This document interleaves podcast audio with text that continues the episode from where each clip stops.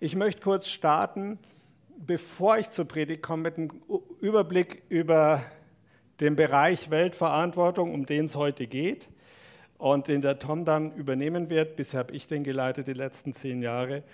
Und äh, jetzt geht es hier nicht, darum müsste ich das einfach im Ton, auf der Tonspur machen, aber ich erzähle euch mal, welche Dienste zu diesem Bereich gehören.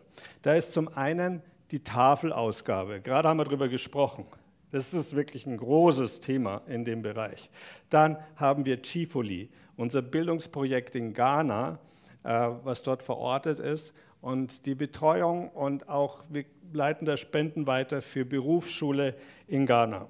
Dann Gebet für Zentralasien. Äh, auch etwas, da haben wir ab und zu auch Gäste da, die uns da was erzählen, aber da gibt es ein Team, das im Hintergrund betet für diese Arbeit. Dann die Begleitung der, äh, der bulgarisch-türkischen Gemeinde, die sich am Nachmittag immer hier bei uns im Gebäude trifft.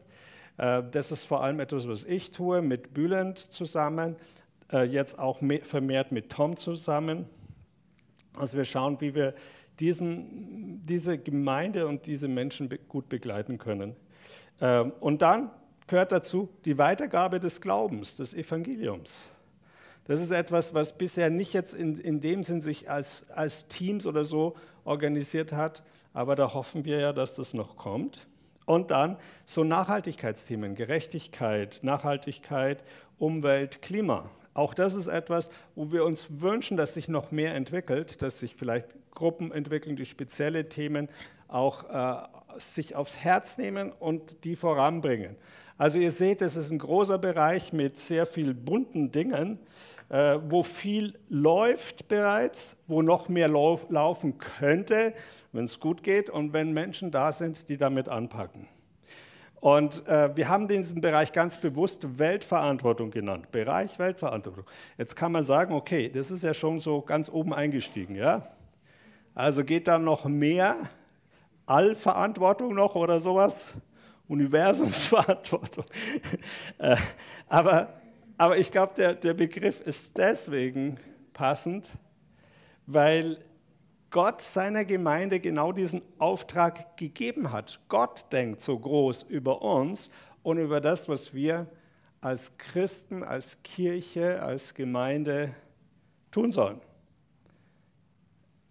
Wenn wir, wenn wir sagen, wir wollen Weltverantwortung wahrnehmen, dann tun wir eigentlich das, was Gott will. Wir leben die Sendung, die Beauftragung, die er uns gegeben hat. Er will, dass wir als, als Christen, als Menschen, die ihm nachfolgen, sein Reich, äh, erstmal ihn in dieser Welt repräsentieren und dann auch sein Reich repräsentieren und sein Reich ausbreiten helfen.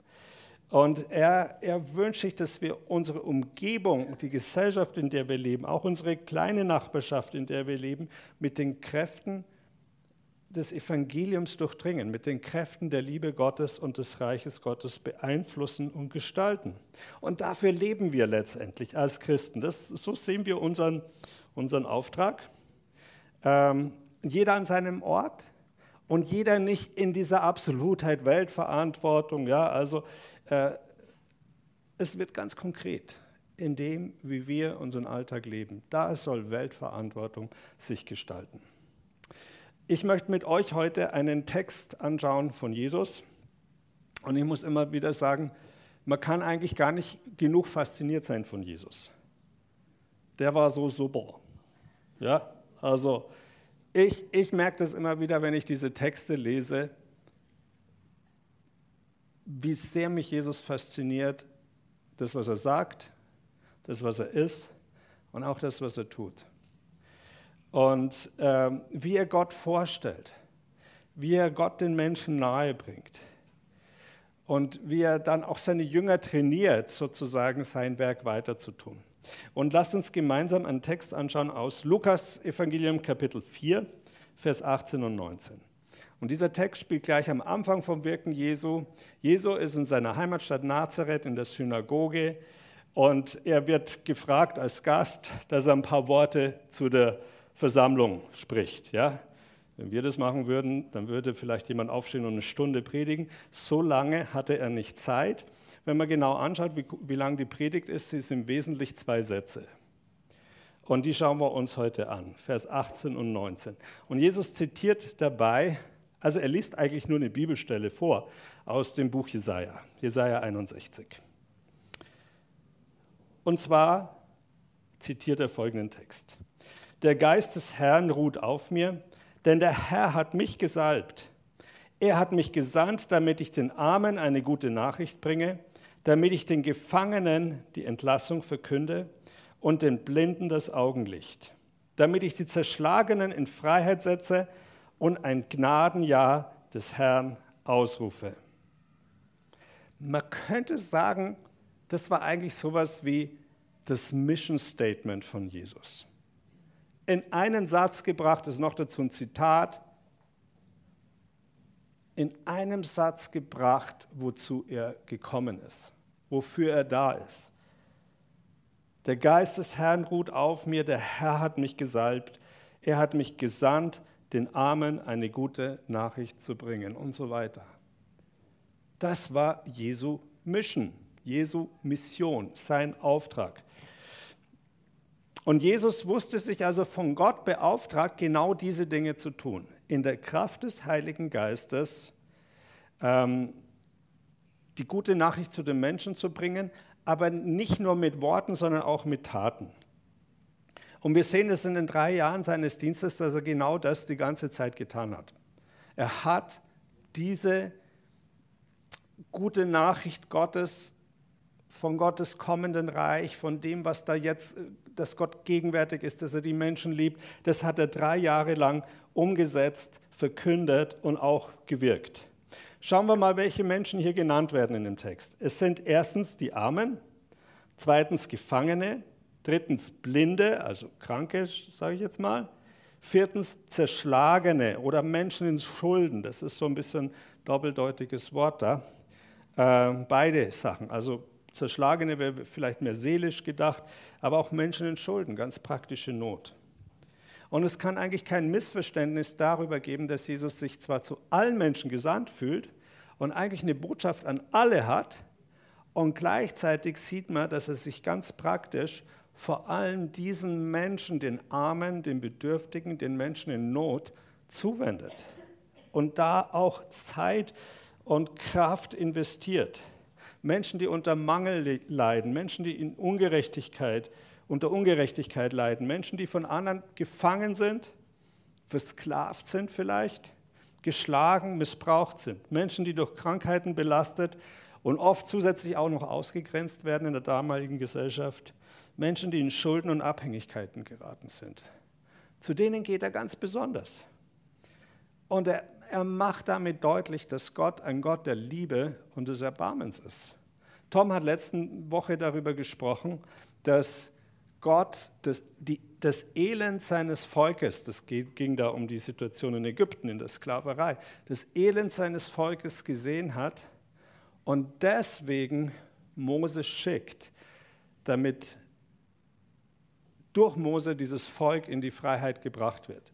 Also er gebraucht Menschen, aber das, das grundsätzliche Sache ist, Gott sieht das Elend der Menschen.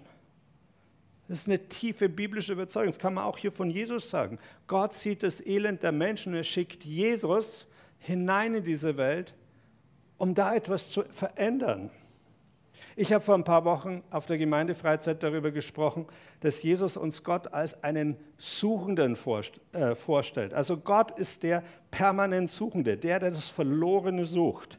Und das Beispiel, was ich genommen habe, ist das Gleichnis in Lukas 15 von der Hausfrau, die ihr eine Münze, eine wertvolle Münze verliert und alles stehen und liegen lässt und das Haus auf den Kopf stellt, um diese Münze zu finden. Und Jesus will damit sagen, so wichtig ist Gott jeder Mensch, jeder einzelne Mensch. Und gerade die, die sozusagen verloren in irgendeiner Form sind, gerade die, die ganz besonders in Not sind und Hilfe brauchen. Man könnte auch sagen, Jesus ist die menschgewordene, leidenschaftliche Liebe Gottes als Antwort auf die Zerbrochenheit, die Schuld und das Leiden von uns Menschen. Jesus ist Mensch geworden, weil Gott unsere menschliche Not, nicht, wir, alle, wir haben nicht alle gleiche Not, aber Gott sieht die Not der Menschen und deswegen ist er gekommen in Jesus und ist Mensch geworden, um dieser Not zu begegnen. Und wie sehr Gott die Menschen liebt, das zeigt sich im gesamten Dienst Jesu in diesen drei Jahren, aber es zeigt sich dann besonders auch nochmal in seiner Lebenshingabe für uns Menschen am Kreuz. Er nimmt sozusagen unser Leiden auf sich. Er nimmt unsere Schuld auf sich. Er trägt das für uns an unserer Stelle, auch unsere Zerbrochenheiten. Und in gewisser Weise nimmt er damit unser Leiden, unser Sterben auf sich und er trägt es und er stirbt an unserer Stelle. Er leidet es an unserer Stelle. Und wenn wir das wirklich ernst nehmen und durchdenken, boah, das ist so groß, diese Liebe Gottes, die uns da begegnet. Und es ist so schön, wenn, wir, wenn uns die Augen aufgehen und wir das aufnehmen können. Für uns, für uns erstmal selber, aber auch sehen, diese selbe Liebe hat Gott zu allen Menschen.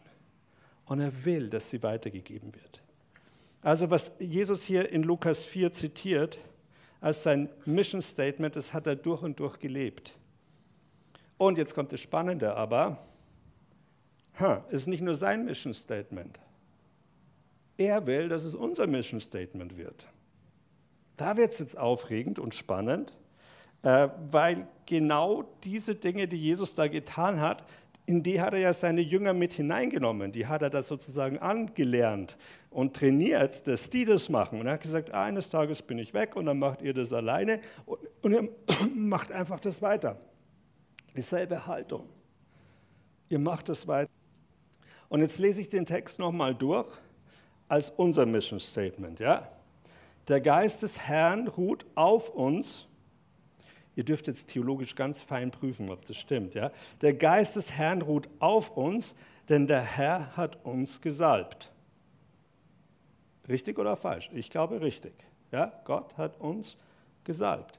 Er hat uns gesandt, damit wir den Armen eine gute Nachricht bringen, damit wir den Gefangenen die Entlassung verkünden und dem Blinden das Augenlicht, damit wir die Zerschlagenen in Freiheit setzen und ein Gnadenjahr des Herrn ausrufen.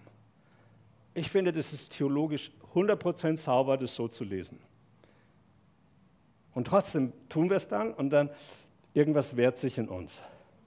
Boah, Jesus, kannst du doch nicht irgendwie erwarten, das kann doch nicht sein, so irgendwie ich und wir und Zerschlagene und uff, wir kommen ja mit uns selbst schon nicht zurecht. Wie sollen wir mit den Zerschlagenen und Blinden zurechtkommen? Aber wenn wir diese, diese, die Evangelientexte sehen, es ist genau, Jesus sagt, ihr, ich übergebe euch diesen, diese Mission. Das ist eure Mission. Johannes 20, Vers 21. Wie der Vater mich gesandt hat, so sende ich euch. Ohne Abstriche. Nicht so ein bisschen, ja, so, hey liebe Freunde, so 10% meines Dienstes übertrage ich euch jetzt und ihr könnt euch aussuchen, was ihr da macht. Äh, vielleicht so ein bisschen predigen oder so, wäre doch cool. Nein, wie der Vater mich gesandt hat, so sende ich euch. Und es ist immer schön, wir würden es am liebsten immer an irgendwelche Leute delegieren an die Pastoren oder irgendwelche Evangelisten oder so Menschen, die es da gibt, Diakone. Und man hat alles Mögliche erfunden, um sozusagen, ich sage jetzt mal kritisch, das von uns als Volk Gottes wegzudelegieren. Aber wir alle sind hier gemeint. Und ich finde das klasse. Ich finde das klasse. Die Sendung Jesu ist unsere Sendung. Seine Mission ist unsere Mission. Jesu Missionsstatement ist unser Mission Statement. Und, und darum geht es, das wollen wir gemeinsam leben, auch hier in der Vineyard. Übrigens, dieser Text ist so vielleicht, einer, vielleicht der wichtigste Text bei uns in der Vineyard-Bewegung, der am meisten gepredigt wird. Ist auch nicht meine erste Predigt drüber, aber er ist einfach so gut, ja. Und er ist nicht nur gut, wenn wir an Jesus denken, sondern er ist auch gut, wenn wir an uns denken. Und was, was, was das für uns heißt, welches Vertrauen hat Gott, dass er sagt, hey, liebe Freunde, kein Problem. Was ich getan habe, könnt ihr auch. Warum? Es geht um den Heiligen Geist. Er hat euch gesalbt. Es geht um die Sendung. Jesus sagt, ich habe euch bevollmächtigt, ich habe euch gesandt. So wie der Vater mich gesandt hat, sende ich euch. Versteht ihr, das sind Dinge, die müssen, da müssen wir uns nicht äh, dreimal umdrehen und Kopfstand, Handstand, sonst was machen, sondern das ist gegeben. Darauf dürfen wir aufbauen. Und dann dürfen wir uns fragen, so Herr, wie wird das jetzt konkret? Wie kann ich dazu beitragen? Und es ist übrigens auch so, keiner von uns muss ganz Jesus sein. Das ist auch hilfreich. Er hat ein ganzes Volk, das Volk Gottes, das sind Millionen, vielleicht Milliarden, das muss Gott entscheiden, wie viele Menschen das sind, ja. Aber letztendlich, da gibt es so viele Menschen, die gemeinsam sozusagen das, was Jesus getan hat, weiterführen. Und jeder hat da seinen Teil. Und jeder darf mitspielen und jeder darf seinen Beitrag dazu leisten. Ähm, es fühlt sich ein bisschen unbequem an in einer Zeit und einer Gesellschaft, in der Christsein eine sehr lange Tradition schon hat von privater Frömmigkeit. Ja, jeder glaubt so für sich. Man geht sonntags in die Kirche und das war es dann aber auch mit dem Christsein. Oder man geht nicht mehr in die Kirche und denkt trotzdem, ich bin guter evangelischer oder katholischer Christ. Alles das kennen wir ja. ja? Aber eine der entscheidenden Wenden in unserem Leben, in unserer Weltsicht und in unserer Lebensausrichtung, zu der wir gerufen sind, besteht darin, dass wir unser Leben von Jesus und von seiner Beauftragung als seine Jüngerinnen und Jünger her sehen, neu verstehen. Wir sind gerufen. Wir haben alles, was Gott stellt uns alles zur Verfügung, was wir brauchen um so zu leben, um diesen Auftrag zu leben. Wie der Vater Jesus gesandt hat, so sendet er uns. Er hat Jesus gesandt, um diese Welt heiler zu machen, um, sie zu, um die Menschen zurückzuführen zu ihm, aber auch um Ungerechtigkeit zu überwinden, um Krankheit zu überwinden, um die Not der Menschen, die Ausgrenzung von Menschen zu überwinden. Und er sendet uns in genau diesen Auftrag hinein. Ich möchte mal einen Satz exemplarisch daraus äh, nehmen, da heißt es, der, äh, er hat uns, er hat mich gesandt, sagt Jesus, also ich bin schon im anderen Text hier, er hat mich gesandt, damit ich den Armen eine gute Nachricht bringe. Was heißt denn das konkret? Was heißt es für uns, wenn wir sagen, wir sind gesandt, den Armen eine gute Nachricht zu bringen? Nun, manche würden meinen, okay, das heißt, ich gehe dahin, wo Arme sind und ich predige.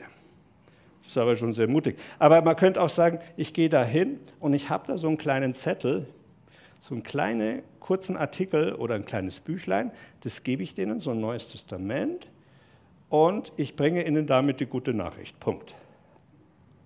Was würden wir sagen? Ich glaube, das ist nicht gemeint hier. Könnt ihr dem nachvollziehen? Ich glaube, das meint Jesus nicht die gute Nachricht den Armen bringen, sondern er sucht Menschen, die die gute Nachricht verkörpern, die die gute Nachricht sozusagen sind. So wie Jesus eine Verkörperung der guten Nachricht ist, so dürfen wir in vielen Situationen gegenüber Menschen, die, die, die in Not sind, die gute Nachricht verkörpern und weitergeben. Ähm, ich nenne euch mal ein Beispiel. Bei uns äh, war vor, vor einigen vielen Jahren. Wir haben mal jemanden aufgenommen, eine junge Frau, für drei Monate oder so bei uns zu Hause zu wohnen. Das war jetzt schon ein großer Schritt. Es gibt noch viel kleinere, ja, aber das war für uns ein großer Schritt. Da weißt du oft auch nicht, worauf lässt du dich ein. Aber, aber es war wirklich so, diese junge Frau war, ja, war in großer Not. Ähm, sie hat gespürt, dass in ihrem Leben Missbrauch geschehen ist und sie wusste nicht genau woher und so. Und, äh, und sie hat ganz viel zu verarbeiten gehabt. Ja? Und sie war da bei uns ein paar Monate und wir konnten einen kleinen Teil zu ihrer Geschichte beitragen, die ihr Leben verändert hat. Und nach so und so viel Suizidversuchen und was auch immer, hat Gott ihr Leben wirklich verändert. Und das ging aber über Jahre, aber die drei Monate war sie bei uns. Ich weiß noch einmal, habe ich sie dann in die Schweiz gefahren zu so einer ähm, therapeutischen Einrichtung oder so. Und da waren so ein paar Schritte dabei. Aber wir konnten einen Anteil haben als Familie, als Ehepaar ähm, an der Heilung dieses Menschen. Versteht ihr, es war ein Segment und es war schon ein großes Segment, weil drei Monate sind lange Zeit. Und versteht, es gibt noch kleinere Dinge. Wir haben letzte Woche davon gehört, manchmal ist es einfach die, eine Begegnung mit einem Bettler vom, vom Laden, wo wir immer einkaufen oder so. Es gibt viele kleine Situationen, wo Gott uns zu einer Verkörperung seiner Liebe für Menschen macht. In Einzelsituationen oder vielleicht für so einen Zeitraum von ein paar Wochen. Ähm, ein Hauskreis, der jemanden aufnimmt, der wirklich in Not ist und den einfach von Woche zu Woche über mehrere Monate betreut, auch das ist sowas. Und wir können gemeinsam da einen Teil haben und nicht einer alleine macht alles, sondern wir tun es in der Gemeinsamkeit. Und ich möchte auch mal unsere Dienste, die ich gerade vorhin zum Teil genannt habe, da ist ja noch das Perlarer Herz, das gehört aber nicht mehr in den Bereich Weltverantwortung. Wenn wir diese Dienste anschauen, dann kann man da auch mehrere Schichten feststellen. Es geht immer noch um die Frage, wie macht man das, das Evangelium, die gute Nachricht zu den Armen zu tragen. Und ähm, jetzt zum Beispiel hier bei der Tafel, das eine ist die praktische Hilfe. Das ist sozusagen die Basic. Darum geht es bei der Tafel. Menschen bekommen Lebensmittel, Woche für Woche. Die dürfen jede Woche kommen, die kriegen jede Woche 50, 60 Kilo, was auch immer, Lebensmittel. Ja?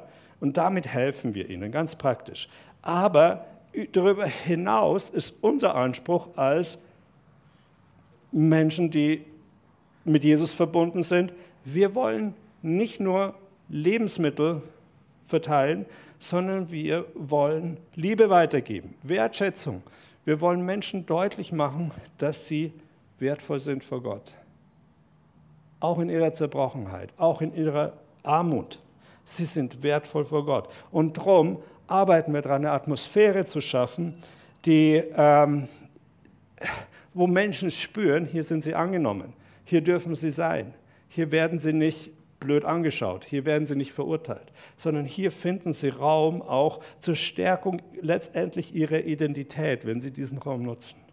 Darum geht es. Darum geht es hier bei der Tafel, darum geht es uns im Perlacher Herz auf die vielfältigen, in den vielfältigen Diensten, die dort angeboten werden. Dann eine andere Schicht ist, wenn Mensch sich Jesus zuwendet. Und das wünsche ich mir, dass viele das tun. Warum? Weil ich glaube, dass Jesus uns viel gründlicher heilen kann als irgendeine Therapie. Die Leute, die, die, die in Not sind, die haben so vielfältige Nöte. Und klar, Therapie kann da helfen und weiterführen, aber ich glaube, Jesus ist eigentlich der beste Therapeut. Wenn wir ihn finden, dann kommt so viel in unserem Leben in Bewegung oder kann in Bewegung kommen. Und es kann wirklich eine umfassende Heilung und Wiederherstellung stattfinden. Und das wünsche ich Menschen, die kommen, über das hinaus, dass sie irgendwelche Second-Hand-Klamotten kriegen oder, oder, oder Lebensmittel bei der Tafel, dass Jesus ihnen hilft. Und das ist, das, wir dürfen ihnen da seelsorgerlich weiterhelfen und geistlich weiterhelfen, sie in ein Beziehungsnetz hineinnehmen, wo sie heil werden. Und eine andere Schicht ist, wenn, wenn man so Menschen hilft, merkt man, das sind oft so ungerechte Strukturen auch irgendwo unterwegs. Und das entdeckt man immer wieder, wenn man zum Beispiel Beratungsangebote macht oder so. Dann kommt man drauf, da gibt es auch noch andere Dinge. Und da dürfen wir mehr Gerechtigkeit in die Gesellschaft hineinbringen. Wir hatten ein Team hier vor vielen Jahren im Gefängnis in Stadelheim waren mehrere Leute von uns und es war eine andere ökumenische Gemeinschaft da involviert. Und die haben wirklich, Gott hat da die Türen aufgemacht für eine gewisse Zeit. Da gab es Alpha-Kurse, da sind Menschen zum Glauben gekommen, da ist viel passiert. Und gleichzeitig wurde sichtbar, auch welche Defizite in dem ganzen Vollzugssystem da sind. Ja, und da gibt es eine Gemeinschaft, die sich echt darum gekümmert hat, dann auch weiterzugehen. Nicht nur in Deutschland, sondern weltweit zu schauen, wie kann der Strafvollzug humaner und gerechter und besser werden. Wertschätzender werden für die Menschen und so weiter und so fort. Und da merkt man, man fängt irgendwo an und es wird immer mehr und es wird immer komplexer. Und ja, all das ist Einsatz dafür, dass Menschen Gottes Liebe erfahren können, mehr erfahren können. Ich möchte alle denen danken, die da bisher schon mitgearbeitet haben. Ich glaube, bei der Tafel hier, da haben sehr viele von uns als Gemeinde in den letzten 16 Jahren mitgearbeitet für eine Zeit. Und das ist echt super. Und ich weiß, da zählt nicht nur die, die jetzt sozusagen mit den Leuten sich persönlich einlassen und da versuchen zu helfen und irgendwie, sondern eben auch die, die einfach die, die, die Ausgabe ermöglichen. Und all das ist wertvoll. Und so ist es im Perlacher Herz und an vielen anderen Stellen, damals im Gefängnis. Das sind Menschen, die sich eingebracht haben und jeder mit seinen Möglichkeiten. Und manche waren wirklich im Hintergrund und haben einfach anderen das ermöglicht, dass diese Dienste geschehen können. Äh, irgendjemand muss auch die Toiletten putzen, irgendjemand muss das Geschirr abspülen, den Kaffee kochen. Und so viele Menschen haben da mitgewirkt und ich bin wirklich erstaunt, was da alles geworden ist. Also so ist es, wie Gott wirkt. Er gebraucht uns als Einzelnen in unserem Umfeld und gleichzeitig hat er uns über die Jahre als Gemeinde Dienste gegeben, die wirklich kostbar sind. Und, und allein schon Tafel 18 Jahre durchzuziehen, mit all den Herausforderungen und ständig wechselnden Mitarbeitern und alles, ist ein Riesen, ich sage, das ist ein Riesenerfolg. So lange so vielen Menschen dienen zu können. Es sind da Leute auch zu Jesus gekommen dabei. Und ich freue mich für die vielen Dinge, die wir da tun. Ich, reicht schon. Ich habe genug erzählt. Ihr könnt es alle auch irgendwo nachlesen, was da alles so Gutes läuft durch uns. Aber wir als Gemeinde tragen das. Wir als Gemeinde tun das. Und ich wünsche mir, dass wir da als Gemeinde irgendwie auch mitdenken, mit dabei sind. Nicht jeder kann mitarbeiten, ist ganz klar. Aber wir können beten. Wir können der eine oder andere auch durch Spenden wirklich was beitragen, dass dieser Dienst möglich ist. Und ich finde, es ist so ein, so ein Privileg eigentlich für mich als ein Jünger Jesu, ähm, einfach wirklich in das hineinzutreten, was Jesus da sagt.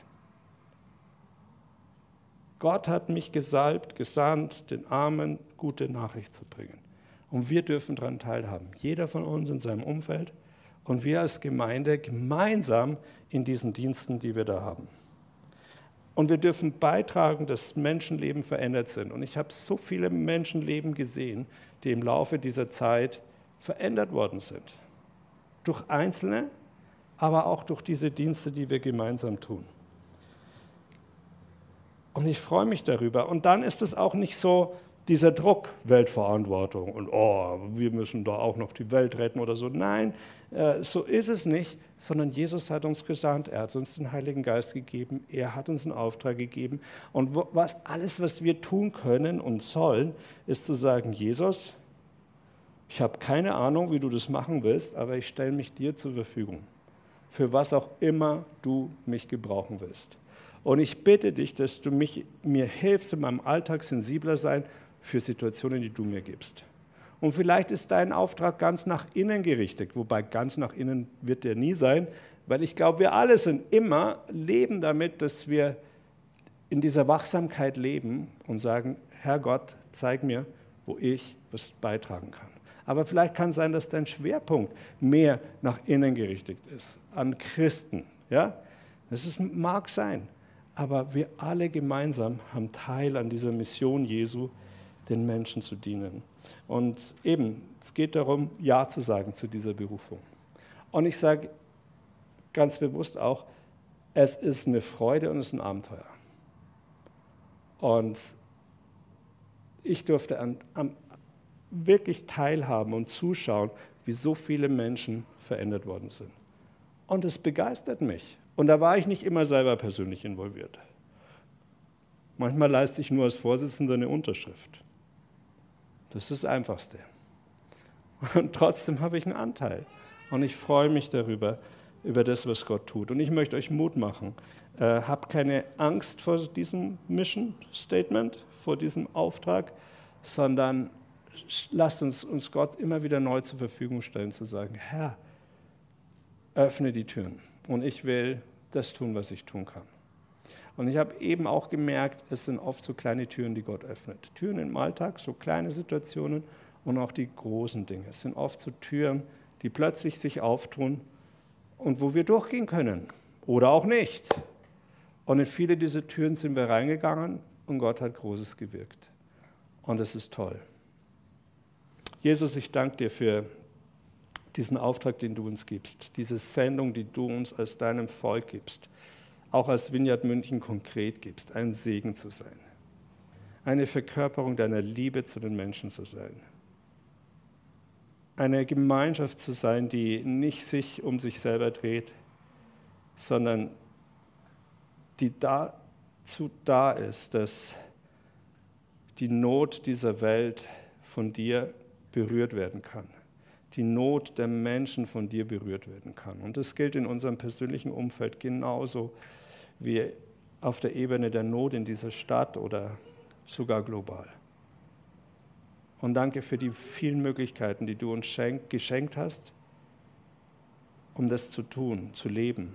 Und auch für die vielen Dinge, die da noch schlummern, in Menschen hier, Berufungen, die da schlummern äh, und die du zum Leben erwecken bringst, damit dein Reich kommt und sich ausbreitet, damit deine Liebe zu den Menschen gelangt, damit Menschenleben verändert werden zum Guten.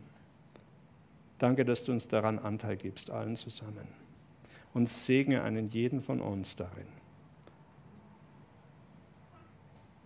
Amen.